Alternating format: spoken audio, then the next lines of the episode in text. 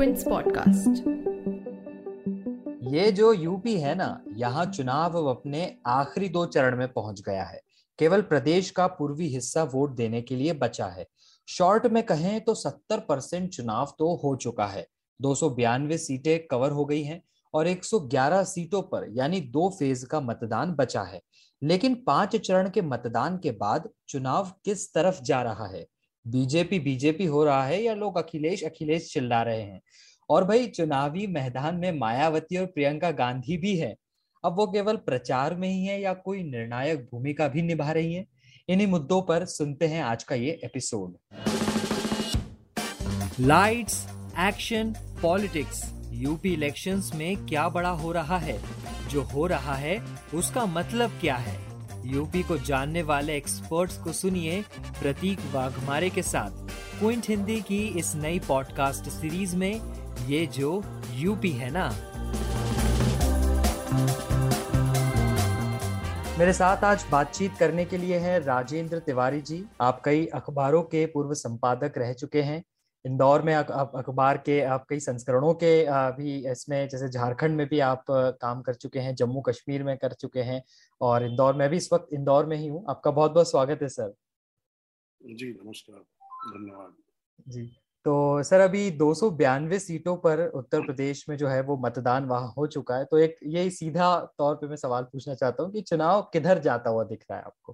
देखिए जो ground reports हैं हम्म। और जो लोगों से बात हो रही है और मैं भी कुछ जगहों पर घूमा हूँ इस समय लखनऊ में हूँ हम्म। लखीमपुर खीरी सीतापुर और अमेठी या आसपास की जगहों पर जो घूमा हूँ उससे जो एक सेंस होता है उससे लगता है कि समाजवादी गठबंधन बढ़त उसने बना ली है हम्म।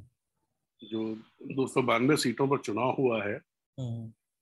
अब जो आगे 111 सीटों पर चुनाव होना बाकी है जिसमें पूर्वी उत्तर प्रदेश है पूरी तरह से और उसमें योगी आदित्यनाथ की सीट बहुत इंपॉर्टेंट है छठे चरण में और सातवें हम्म। में मोदी जी का जो लोकसभा क्षेत्र है काशी हम्म। बनारस या वाराणसी तो वो पढ़ते हैं और यहाँ पर जो स्थितियाँ हैं वो बहुत अलग तरह की हैं हम्म। ऐसा लग रहा है कि अब भारतीय जनता पार्टी के लिए बहुत अगर ये सब चीज़ें ये जो मैं सेंस कर रहा हूँ वो सही है तो हम्म। भारतीय जनता पार्टी के लिए बहुत गुंजाइश बची नहीं है अच्छा जी लेकिन जैसे अभी पाँच चरण हो चुके हैं तो अगर उसको अगर हम फ़ेज़ दर फ़ेज़ ऐसा देखें तो क्या लगता है कहाँ बीजेपी को फ़ायदा होता दिख रहा है और कहाँ एसपी को फ़ायदा होता दिख रहा है देखिए पहला और दूसरा चरण हम्म। पहला चरण ऐसा है जिसके बारे में लोग ये कहते हैं कि मैं उधर गया नहीं हूँ सिर्फ़ वहाँ के रिपोर्टर से बात हुई है और लोगों से बात हुई।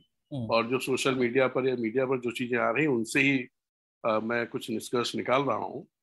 उससे ये लगता है कि या तो वो समाजवादी पार्टी गठबंधन को मतलब जयंत चौधरी और अखिलेश यादव के गठबंधन को पूरी तरह से जा रहा है और हम्म। या फिर अगर हमारा ऑब्जर्वेशन गलत है तो फिर जिस तरह से वो समाजवादी पार्टी को जाता हुआ दिखाई दे रहा है अगर ये गलत है तो वो भारतीय जनता पार्टी को वहाँ बढ़त मिलेगी।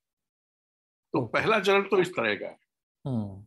दूसरा चरण बहुत ही स्पष्ट रूप से समाजवादी पार्टी का चरण है क्योंकि वहाँ पर जो सामाजिक समीकरण है हम्म। वहाँ कई सीटें ऐसी हैं जहाँ पर 50 परसेंट तक मुस्लिम मतदाता है बिल्कुल और 30 परसेंट से ऊपर तो अधिकतर सीटों पर है हम्म। उससे बहुत साफ़ है कि मुस्लिम मतदाता का जो रुख दिखाई देता है हम्म। वो अक्रॉस द स्टेट वो ये दिखाई देता है कि उसे इस बार इस तरह से नहीं कि कॉन्स्टिट्यूंसी में कौन बीजेपी को हरा रहा है उस हिसाब से वो तय नहीं कर रहा है हम्म। ये लग रहा है कि उसने ये तय किया है कि जो लखनऊ में सरकार बदल सकता हो उस पार्टी को वोट करना चाहिए और उसमें समाजवादी पार्टी ही दिखाई देती तो इस हम्म। लिहाज से दूसरा चरण पूरी तरह से समाजवादी पार्टी का है हाँ। और तीसरा चरण जो हुआ उसमें तो समाजवादी पार्टी का गढ़ ही है मैनपुरी इटावा हम्म। ये जो पूरा इलाका है जहाँ यादव बेल्ट जिसे कहा जाता है हालाँकि यादव बेल्ट वाले छह सात ज़िले ही। हैं हम्म, फिर हम्म। कानपुर आ गया और बुंदेलखंड के चार ज़िले आए। तो वो सारा हम्म। मिला करके उसमें थोड़ा मिक्स लग रहा था बट शाम को जब पोलिंग उस दिन खत्म हुई तब जो चीज़ें समझ में आई उससे ये लग रहा है कि वहाँ समाजवादी पार्टी की बढ़त है। हाँ करहल करहल में मतदान काफ़ी ज़्यादा हुआ। काफ़ी ज़्यादा हुआ है। और जो। चौथा चरण रहा है उसमें अवध का हिस्सा रहा है हम्म। बड़ा हिस्सा अवध का रहा है जिसमें लखीमपुर खीरी सीतापुर लखनऊ उन्नाव हरदोई रायबरेली ये ज़िले रहे और भी कई ज़िले बुंदेलखंड का भी एक जिला था तो इन जगहों पर नेक टू नेक दिखाई दे रहा था लेकिन जिस तरह से भारतीय जनता पार्टी के खिलाफ एक आवारा पशुओं को लेकर के हम्म। या और भी कई सारे इशू हैं यहाँ मुस्लिम मतदाता भी है यहाँ यादव मतदाता भी है यहाँ कुर्मी मतदाता भी है और और भी ऐसा नहीं है कि ये किसी एक मतदाता जैसे सेकंड फ़ेज़ का मैंने कहा कि मुस्लिम डोमिनेटेड रहा हाँ। थर्ड फ़ेज़ का मैंने कहा कि उसमें कई सारे ज़िले ऐसे हैं तीस बत्तीस सीटें ऐसी हैं जहाँ पर यादव डोमिनेट करते हैं हम्म, हम्म। लेकिन ये इलाका ऐसा है जिसमें हम ये नहीं कह सकते कहीं पर कोई एक जाति पूरे उसमें एक जाति डोमिनेट करती हो या एक समुदाय डोमिनेट करता हो हर जगह के डेमोग्राफी अलग है हर जगह के सोशल इक्वेशंस अलग हैं। इसमें मैं इसमें घूमा भी हूँ। तो जो चीज़ें नज़र आती हैं वो बहुत साफ़ नज़र आती हैं। कहीं ना कहीं समाजवादी पार्टी भारतीय जनता पार्टी पर बढ़त इस चरण में भी ले रही है। और जो पांचवा चरण हुआ जिसमें अभी चुनाव हुआ है जिसमें इलाहाबाद अयोध्या बाराबंकी श्रावस्ती हम्म। गोंडा अमेठी कौशाम्बी हम्म। बहराइच ये सारी हम्म। जगह रही हैं और इसमें अयोध्या बहुत खास एक कॉन्स्टिट्यूंसी थी जहाँ पर पहले ये कहा जा रहा था कि योगी आदित्यनाथ वहाँ से चुनाव लड़ना चाहते हैं और बाद में वो गोरखपुर चले गए हाँ। तो अगर इसके इस उसमें बात करें तो पहली बात तो ये कि यहाँ वोटिंग परसेंटेज कम रहा है हाँ। एक बड़ी इम्पोर्टेंट चीज़ है जो देखने लायक है कि वोटिंग परसेंटेज कम रहा है हम्म। और वोटिंग परसेंटेज क्यों कम रहा है इसे समझने की बात है। अगर हम पहले चरण से देखें तो जहाँ पर वोटिंग परसेंटेज कम रहा वो ज़िले रहे गाजियाबाद नोएडा आगरा जो एक तरह से अर्बन जगह हम्म, थी। और अर्बन जगहों को माना जाता है कि भारतीय जनता पार्टी पारंपरिक रूप से वहाँ स्ट्रांग है। और हम्म। पिछला रिकॉर्ड भी ये दिखाता है कि वहाँ पर भारतीय जनता पार्टी की पकड़ बहुत मज़बूत रही है। हम्म। तो ये समझा जा रहा है कि भारतीय जनता पार्टी के वोटर्स खासतौर पे जो किसी और पार्टी में जाना पसंद नहीं करते हम्म। वो वोटर्स भारतीय जनता पार्टी को लेकर के भी बहुत उत्साहित नहीं है या ये कहें कि बहुत सारी चीज़ों पे थोड़ी नाराज़गी भी है उनकी भारतीय जनता पार्टी से इसके चलते आ, उन लोगों ने वोट न देना बहुत सारे संख्या में वोट न देना उचित समझा किसी और पार्टी को वोट देने की जगह और ये वजह मानी जाती है इस वजह से इन जगहों पर वोटिंग परसेंटेज कम रहा है तो हम्म। इसी को अगर हम आगे बढ़ाएँ इसी लॉजिक को आगे बढ़ाएँ तो यहाँ भी इलाहाबाद में इलाहाबाद भी गढ़ माना जाता रहा है हम्म। इन जगहों पर वोटिंग परसेंटेज अयोध्या में वोटिंग परसेंटेज बहुत रहा है लेकिन अयोध्या ज़िले में अयोध्या सीट पर वो वोटिंग परसेंटेज बाकी सीटों के मुकाबले कम रहा है हाँ। तो ये ये सब चीज़ें अगर हम देखें बाराबंकी में वोटिंग परसेंटेज बहुत रहा है हम्म। इन चीज़ों को अगर हम देखें तो एक चीज़ बहुत साफ़ नज़र आती है कि कहीं ना कहीं आ, लोगों के बीच में भारतीय जनता पार्टी को लेकर के वो उत्साह नहीं है जो उत्साह 2017 में दिखाई दिया था या 2014 के आम चुनाव में 2019 के आम चुनाव में दिखाई दिया वो उत्साह नहीं दिखाई देता है।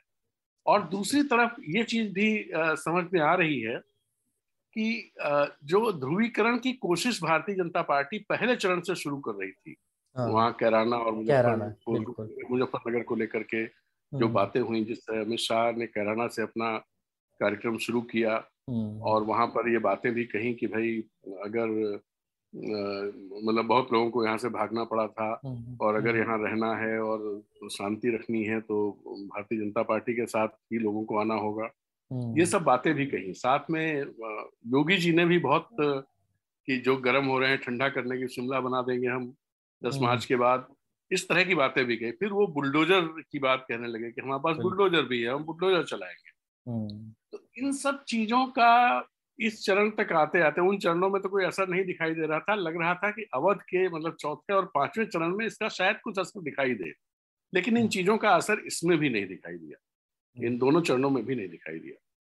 अच्छा। तो उससे कहीं ना कहीं ये निष्कर्ष निकाला जा सकता है कि भारतीय जनता पार्टी बैकफुट पर इन जगहों पर है और ये चीज़ मोदी जी के भाषणों में भी दिखाई देती है हम्म। मोदी जी जिस तरह से जैसे आपको बताया अभी बनारस में उनकी सभा थी और उन्होंने अपने कार्यकर्ताओं को भी बूथ कार्यकर्ताओं को संबोधित किया जिसमें उन्होंने ये बात कही कि आप लोगों को आगे बढ़ करके और लोगों को वोट डलवाने हैं और आप लोगों को सक्रिय होना है उत्साह के साथ जुड़ना है इससे कहीं ना कहीं ये निष्कर्ष निकलता है कि उन तक भी ये बात पहुँची होगी और पहुँची रही होगी।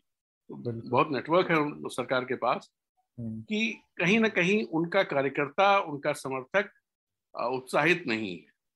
हम्म। तो ये दिख रहा है। जी।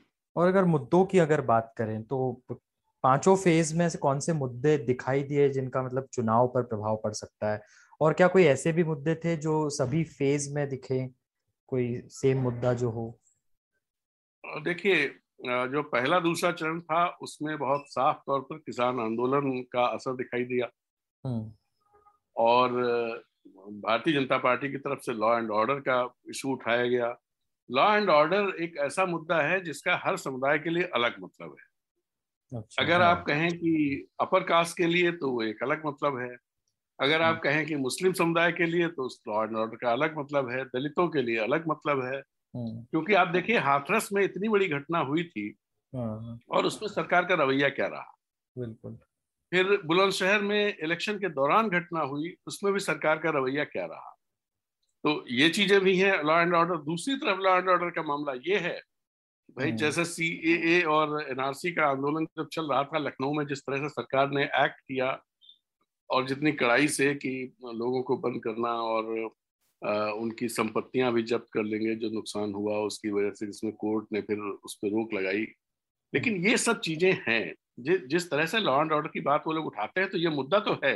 लेकिन भारतीय जनता पार्टी जिस तरह से जो लाभ लेना चाहती है और उस मुद्दे को उठा के जिस तरह से एक तरह से पोलराइजेशन की तरफ़ ले जाना चाहती है कि हमने बहुत स्पष्ट शब्दों में कहें तो उसके लॉ एंड ऑर्डर का मतलब है कि हमने मुसलमानों को दबा कर रखा है हम्म। तो वो चीज़ हमें नहीं लगता है कि अक्रॉस द वोटर्स कहीं अपील कर पा रही उसके अच्छा। उसका नुकसान भी भारतीय जनता पार्टी को हो रहा है दूसरी हम्म। तरफ़ अगर देखें तो पहला और दूसरा चरण आवारा पशुओं का भी मामला था उनमें जो हाँ। तीसरे चरण में भी था और चौथे चरण में बहुत ज़्यादा था हम्म। मैंने देखा है मैं गोला कॉन्स्टिट्यूंसी है लखीमपुर खीरी ज़िले की। वहाँ मैं गया था तो वहाँ लोगों ने तो एक नारा ही बना दिया कि दिन में मेहरुआ बचाओ और रात को फ़सल बचाओ। मेहरुआ मतलब वहाँ औरतों को मेहरुआ अच्छा, बोला अच्छा। जाता है महिलाओं को।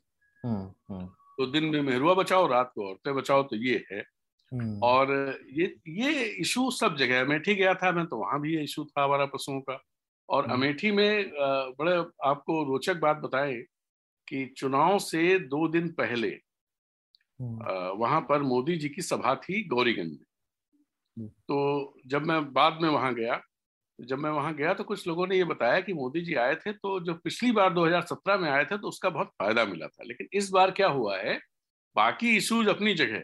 हम्म। लेकिन जो आठ दस किलोमीटर के दायरे के जो पशु थे आवारा पशु थे हम्म। प्रशासन तो ने उनको वहाँ से उठा करके ट्रकों में लाद करके और दस बारह किलोमीटर दूर छोड़ दिया। तो हुआ ये कि जो दूर जहाँ उन्होंने छोड़ा वहाँ के जो रहने वाले लोग थे वो सबसे ज़्यादा परेशान हुए। अच्छा। कि पशु पशुओं की संख्या बढ़ गई और उनको फ़सलों के लिए बहुत मुश्किल हो गई। हम्म। तो लोगों का कहना था कि जितना फ़ायदा नहीं उतना नुकसान प्रधानमंत्री की रैली से यहाँ पर हो गया है। अब ये छोड़ा क्यों गया? इसकी वजह यह कि उससे पहले बाराबंकी में योगी जी की एक सभा हुई थी जिस सभा में लोगों ने सैकड़ों की संख्या में आवारा पशु छोड़ दिए थे ले जा करके जिससे सभा हम्म। थोड़ा डिस्टर्ब हो गई थी।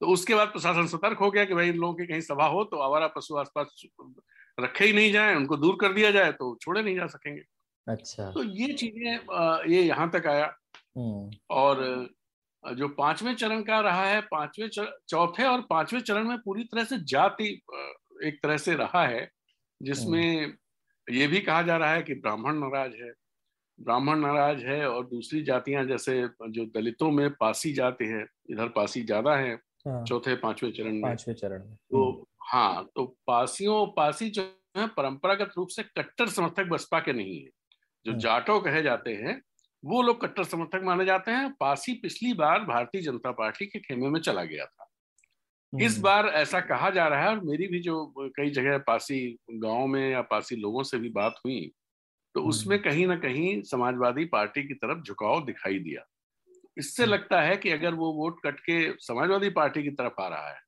तो फिर इसका नुकसान भारतीय जनता पार्टी को ही है। और बसपा दरअसल बहुत बड़ी प्लेयर दिखाई नहीं दे रही है। एक तो उसकी वजह है कि जो उसको मुसलमान वोट मिलता था इस बार मुसलमान वोट उसको बिल्कुल पार्टी के नाम से नहीं मिल रहा मायावती के नाम से नहीं मिल रहा है। कहीं कहीं पर एक दो कैंडिडेट्स ऐसे हैं जिनकी वजह से उनको ज़रूर ये वोट मिल रहा है और दूसरी जातियों के वोट भी मिल रहे हैं। जहाँ वो फाइट में भी दिखाई देते हैं बसपा फाइट में दिखाई देती है हम्म। लेकिन बाकी जगहों पर बसपा फाइट में नहीं दिखाई देती है तो एक तरह से दो ध्रुवीय या आमने सामने का चुनाव है हम्म, तो। आमने सामने के चुनाव में वो स्टैटिस्टिक्स में एक थेरी है ज़ीरो सम गेम या इकोनॉमिक्स में इकोनॉमिक थ्योरी में आता है कि भाई इनका फ़ायदा उनका नुकसान तो। जो समाजवादी पार्टी को या भारतीय जनता पार्टी को जो भी नुकसान हो रहा है वो समाजवादी पार्टी के फ़ायदे के रूप में जा रहा है। अगर ये बढ़ जाता तो भारतीय जनता पार्टी को उतना नुकसान नहीं होता। लेकिन। चूँकि ये बढ़ नहीं रहा है तो इसका सीधा नुकसान भारतीय जनता पार्टी को हो रहा है। जी। लेकिन फिर भी अगर चौथे पाँचवें चरण के लिए बात करें तो अगर वो बीजेपी के लिए काफ़ी महत्वपूर्ण माना जा रहा था तो कुछ हद तक कुछ सफलता मिली है नहीं? कि बिल्कुल ही वहाँ पर दूसरे मुद्दे हावी हो गए बीजेपी पर देखिए बीजेपी का कोई मुद्दा बहुत चल नहीं रहा है जो भी मुद्दे उन्होंने उठाए मैंने पहले भी कहा कि वो चाहे लॉ एंड ऑर्डर का मुद्दा हो उसको सब लोग अपने अपने हिसाब से डिफाइन कर रहे हैं और उसका इम्पैक्ट हम्म। हर कम्युनिटी पे अलग तरह से दूसरा जो ये जो कराना की बात ये लोग कहते रहे हैं या सांप्रदायिक उसकी बात की। कोई दंगा नहीं हुआ कुछ ऐसा नहीं हुआ और जैसे ही अगर इनकी सरकार आ गई तो दंगे शुरू हो जाएँगे। हम्म। ये जो ध्रुवीकरण की जो कोशिश हुई है इसका भी कोई खास असर नहीं दिखाई दे रहा है। जो हम्म। असर एक एक मुद्दा में भूल गया वो बहुत इंपॉर्टेंट है वो है कोरोना का जो दूसरा दौर था पिछले साल जिसमें पूरे उत्तर प्रदेश में बहुत तबाही हुई थी। जिसमें हाँ। आपको संगम पे लाशें दिखाई दी गंगा में हाँ। तैरती हुई लाशें दिखाई दी लखनऊ में सड़कों पर लोग ऑक्सीजन के अभाव में अस्पताल के अभाव में मर गए बड़ी हाँ। संख्या में सब हुआ है और छोटे छोटे जिलों में सब जगह ये रहा है और जब मुख्यमंत्री या प्रधानमंत्री ये कहते हैं कि उत्तर प्रदेश में सबसे अच्छा कोरोना प्रबंधन हुआ तो इसका भी उल्टा असर पड़ता है क्योंकि अच्छा। लोगों ने देखा कुछ और है और उनको बताया कुछ और जा रहा है तो ये एक कोरोना का मसला भी आ, हमें लगता है चौथे पाँचवें चरण में बहुत इंपॉर्टेंट रहा है और छठे हम्म। सातवें चरण में भी बहुत इंपॉर्टेंट रहेगा उसकी वजह यह है छठे सातवें चरण में जिस क्षेत्र में चुनाव है वहाँ से बहुत सारे लोग बहुत सारे मजदूर बाहर काम करने जाते हैं और जब हम्म। कोरोना शुरू हुआ था तो आपको याद होगा कि किस तरह से एनसीआर में मजदूरों की एक बड़ी संख्या एकत्र हुई थी और जिस पर पॉलिटिक्स बहुत ज़्यादा हुई और यहाँ की सरकार उनको उत्तर प्रदेश में नहीं घुसने दे रही थी और वो हम्म। दिल्ली में पड़े हुए थे या ऐसे ही कई जगह पर हम्म। तो वो एक इशू है जो लगातार हमें लगता है उसकी कोई बात नहीं कर रहा है उसकी बात समाजवादी पार्टी भी नहीं कर रही है और उसकी बात भारतीय जनता पार्टी भी नहीं कर रही है अब भी अब नहीं कर रही है कि हमने बहुत अच्छा प्रबंधन किया है लेकिन हम्म। ये इशू लोगों के बीच में है जब वो कहते हैं कि हमने बहुत विकास किया है तो ये सवाल खड़ा होता है कि अगर इतना ही विकास था तो लोग मरे क्यों। लोग लोगों को डेढ़ डेढ़ हज़ार किलोमीटर पैदल आना पड़ा उस समय सरकार ने हमारे लिए क्या किया क्या वो मतलब वो सारी वो सारे इशू हैं एक हम्म। मुद्दा और है जो भारतीय जनता पार्टी के लिए काम करता दिखाई देता है वो है लाभार्थियों का मुद्दा जो फ्री राशन मिल रहा है जो आ, हाँ। आ, गैस का जो गैस मिली लोगों को हाँ। और जिस तरह से प्रधानमंत्री आवास के तहत घर मिले वो इशू हम्म। है जो कहीं ना कहीं दिखाई देता है और उसको भारतीय जनता पार्टी कोशिश भी कर रही है लेकिन यहाँ एक चीज़ और समझने की बात है इसमें जैसे उत्तर प्रदेश में करीब 18 से 20 परसेंट मुस्लिम पॉपुलेशन है हम्म। तो इसमें जो लाभार्थी हैं वो उसी रेशियो में या उससे ज़्यादा चूँकि मुस्लिम में गरीबी ज़्यादा है तो गरीबों के बीच अगर देखा जाए तो या जो जो लोअर क्लास इकोनॉमिक टर्म में कह रहा हूँ जो लोअर क्लास नीचे का है उसमें मुसलमानों की हिस्सेदारी बीस परसेंट से कहीं ज़्यादा होगी। तो अच्छा। तो लाभार्थी तो वो भी हैं उसके। लेकिन बहुत सारे लोग इसे ये नहीं मानते हैं कि भाई हम सरकार ने कोई एहसान किया है। एक बात ये। दूसरी बात ये कि लोगों को कहना है कि मार्च में तो सब खत्म हो जाएगा। उसके बाद क्या होगा? तीसरी हाँ। बात इसके साथ महँगाई को लोग जोड़ देते हैं। उनका कहना है कि गैस तो दे दिया लेकिन हम गैस भराएँ कैसे? हम्म। एक हज़ार रुपए का सिलेंडर आता है। या जो कड़ुआ तेल मतलब सरसों का तेल। हम्म। तो इसको लेकर के सवाल उठता है कि भाई दो सौ रुपए लीटर है। ऐसी और इसको काउंटर करने के लिए अखिलेश यादव ने क्या किया? उन्होंने ये घोषणा की है कि हम अगले पाँच साल तक ये व्यवस्था लागू रखेंगे। हम्म। और जबकि जो मौजूदा सरकार है इसका है कि हम 31 मार्च से खत्म हो जाएगी। तो एक और उसमें अखिलेश यादव ने ठीक है वो बहुत हल्का लगता है लेकिन उन्होंने घी और कुछ चीज़ें और जोड़ दी हम्म। दूसरी तरफ़ प्रधानमंत्री जब नमक खाने की बात कहते हैं कि नमक का हक अदा करेंगे लोग नमक खाया है हमारा हम्म। इसका लोग बुरा मान रहे हैं अच्छा। और एक और बड़ा मुद्दा है जो समाजवादी पार्टी के पक्ष में जाता है वो मुद्दा है ओल्ड पेंशन स्कीम का ओपीएस बोल रहे हैं उसे यहाँ पर हम्म, हम्म। और समाजवादी पार्टी ने जो शुरुआत में ही घोषणा कर दी थी तो पहले दो चरण में तो वो नहीं दिखाई दिया था लेकिन। चौथे और पाँचवें चरण में वो मुद्दा बहुत तेज़ी से दिखाई दिया है अच्छा। यहाँ पर बड़े शहर हैं जैसे ये कानपुर लखनऊ इलाहाबाद। ये ऐसे शहर हैं जहाँ सरकारी कर्मचारियों की संख्या बहुत ज़्यादा है इन शहरों में। वैसे तो हर जगह होती है क्योंकि लोग गाँव से ही आते हैं चाहे वो सरकारी कर्मचारी हों या कोई दूसरे वर्कर्स हों तो जुड़े होते हैं एक दूसरे से। लेकिन ये मुद्दा बहुत महत्वपूर्ण तरीके से उठा है जो बहुत इम्पैक्ट डाल रहा है। और इसमें सबसे ज़बरदस्त काम ये हो गया कि राजस्थान की सरकार ने अपने बजट में घोषित कर दिया। उसके बाद हम्म। महाराष्ट्र की सरकार ने बजट में घोषित कर दिया फिर झारखंड की सरकार ने भी दो तीन दिन पहले घोषित कर दिया तो जो ये लोग कह रहे थे कि ये हो नहीं पाएगा तो ये लगने लगा नहीं नहीं ये सरकारें तो कर रही हैं तो यहाँ भी हो जाएगा तो लोगों को ये भरोसा है कि समाजवादी पार्टी अगर आई तो ओल्ड पेंशन स्कीम लागू हो जाएगी हम्म। तो इसके चलते क्या हुआ है कि जो सरकारी कर्मचारियों का वर्ग है एक बड़ा हम्म। आ, जो मतलब जो वरिष्ठ या सीनियर ऑफिशियल्स होते हैं उनको छोड़ दें आई एस और पीसीएस इन लोगों को छोड़ दें तो सारा जो चुनाव कराने का ज़िम्मेदारी होती है वो हम्म। ये सब कर्मचारी होते हैं शिक्षक और दूसरे बहुत छोटे छोटे कर्मचारी होते हैं और इनके लिए सब बहुत मैटर करता है इसके चलते एक काम और हो रहा है जो एक सरकार को जो एक बढ़त रहती है कि भाई चुनाव की पूरी प्रक्रिया जो चल रही होती है या पोलिंग की जो प्रक्रिया चल रही होती है सरकारी कर्मचारियों के हाथ में होती है और सरकारी कर्मचारी अगर सरकार के फेवर में होते हैं थोड़ा बहुत इम्पैक्ट वो डाल देते हैं। लेकिन हम्म। यहाँ मामला उल्टा है। आपने देखा होगा कई जगह भारतीय जनता पार्टी के प्रत्याशियों ने ये आरोप लगाया कि यहाँ धांधली हो गई कभी सत्तारूढ़ दल के लोग ये आरोप लगाते हुए मुझे कम दिखाई दिए हैं पहले के चुनावों में। ये पहली बार हुआ है जिसमें सत्तारूढ़ दल के लोग ये आरोप लगा रहे हैं कि पोलिंग स्टेशन पर कर्मचारी सुन नहीं रहा है और वो अपनी बात कर रहा है। धांधली हो रही है धांधली कितनी हुई पता नहीं ये तो हम्म। जाँच का विषय हो सकता है लेकिन इससे ये बात ज़रूर निकल के आती है कि जो सरकारी कर्मचारी जो पोलिंग प्रोसेस से जुड़ा हुआ है उसको कंडक्ट करता है कराता है हम्म। वो कहीं ना कहीं सत्तारूढ़ दल की बात नहीं सुन रहा है या वो जो उसके सीनियर ऑफिसर्स हैं उनकी बातों को भी उस तरह से ध्यान नहीं दे रहा है ये ये हम्म। बहुत महत्वपूर्ण बात है इस चुनाव की और जिसका नुकसान तो बहुत साफ़ है कि सत्तारूढ़ दल को होगा। हम्म। और चूँकि ओपीएस का की घोषणा समाजवादी पार्टी ने की है तो इसका फ़ायदा पूरी तरह से समाजवादी पार्टी को मिल रहा है। जी। ओके। अच्छा पूरे चुनाव में जो है वो बीजेपी और सपा ही सबसे ज़्यादा चमकती हुई दिख रही है और मायावती का मतलब उनके ऊपर चर्चा तब हुई इसी बात को लेकर चर्चा हुई कि वो मैदान में है या नहीं है। तो कुछ उनका वोट बैंक बचा है या दूसरी पार्टियाँ ही इसका फ़ायदा ले जा रही हैं?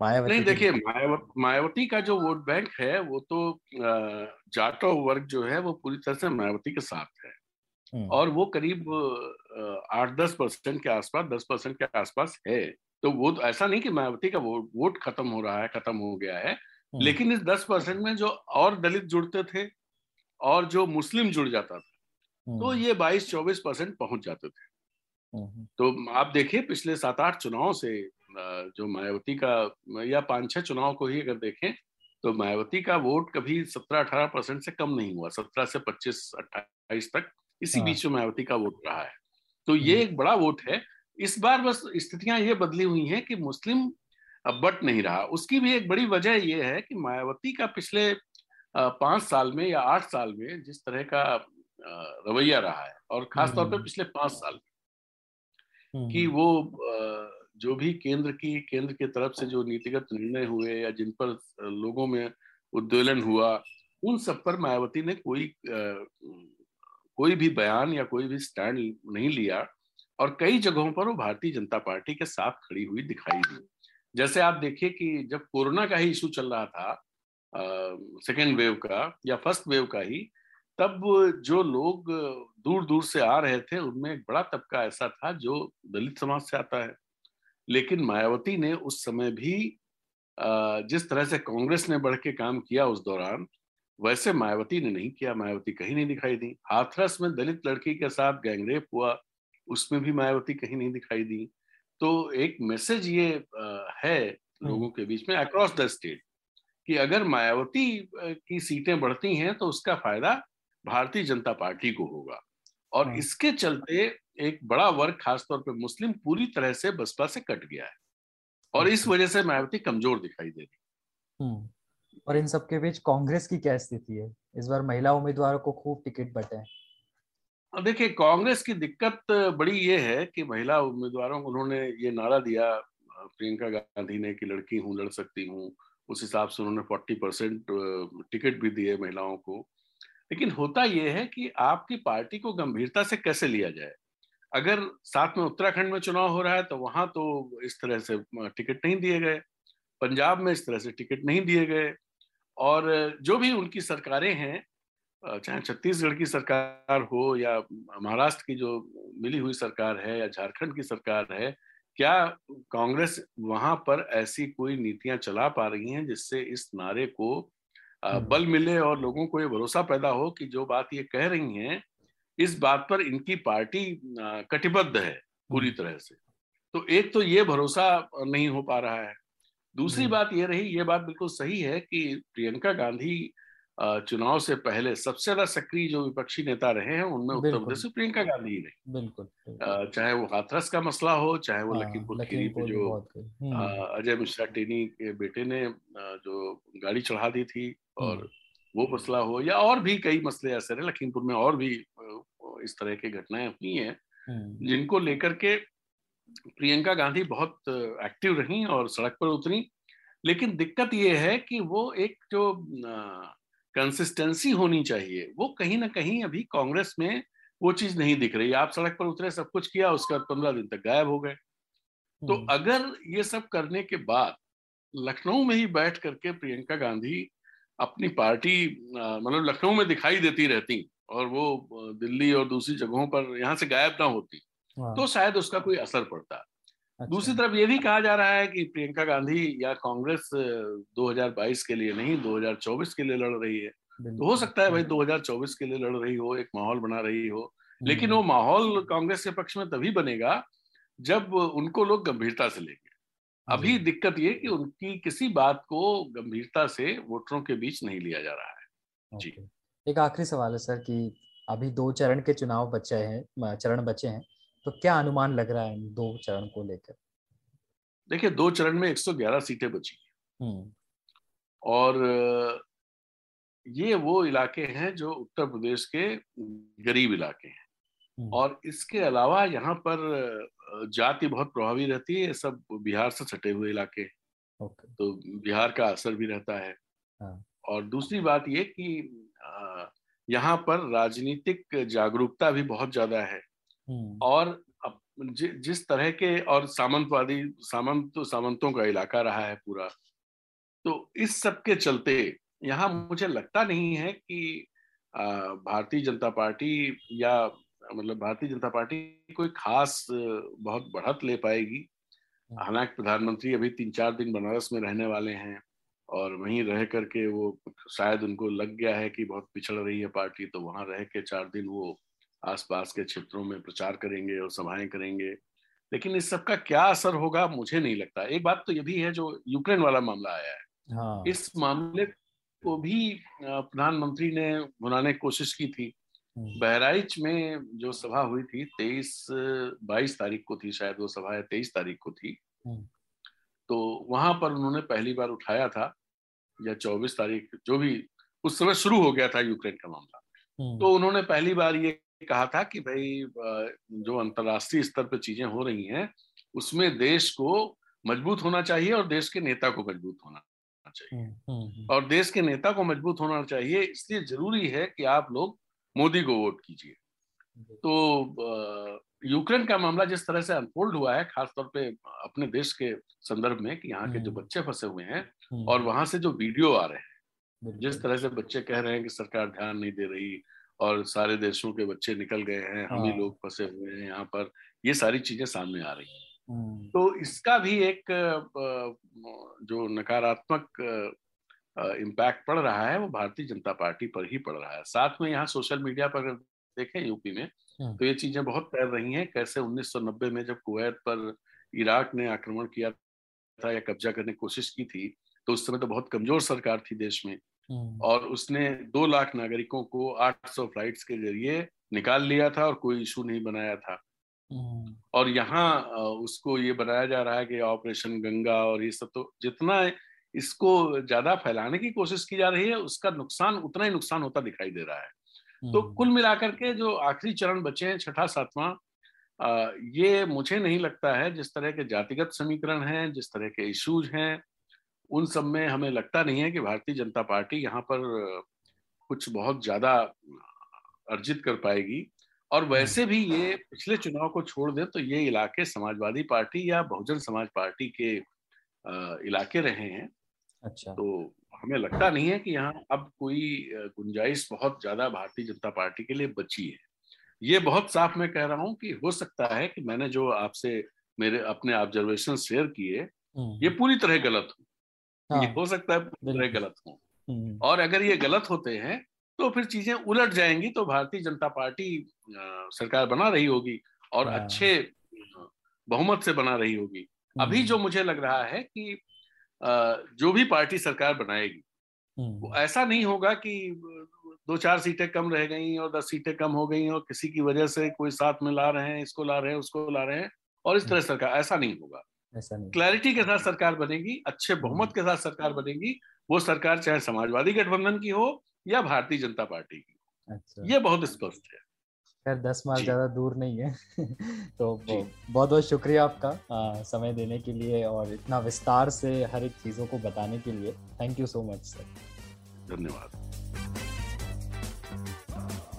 तो आप सुन रहे थे यूपी चुनाव पर क्विंट हिंदी की पॉडकास्ट सीरीज़ ये जो यूपी है ना। अगर ये पॉडकास्ट आपको पसंद आया तो इसे शेयर कीजिए और इस प्लेलिस्ट को सब्सक्राइब कर लीजिए ताकि नया एपिसोड आने पर आपको अपडेट मिल जाए। इस पॉडकास्ट को आप कई पॉडकास्टिंग प्लेटफॉर्म्स पर सुन सकते हैं, जैसे Google podcast Apple podcast Jio Saavn Spotify Gaana और भी कई पॉडकास्टिंग प्लेटफॉर्म्स तो यूपी चुनाव से जुड़ी हर बड़ी खबर को जानने और समझने के लिए जुड़े रहिए क्विंट के साथ।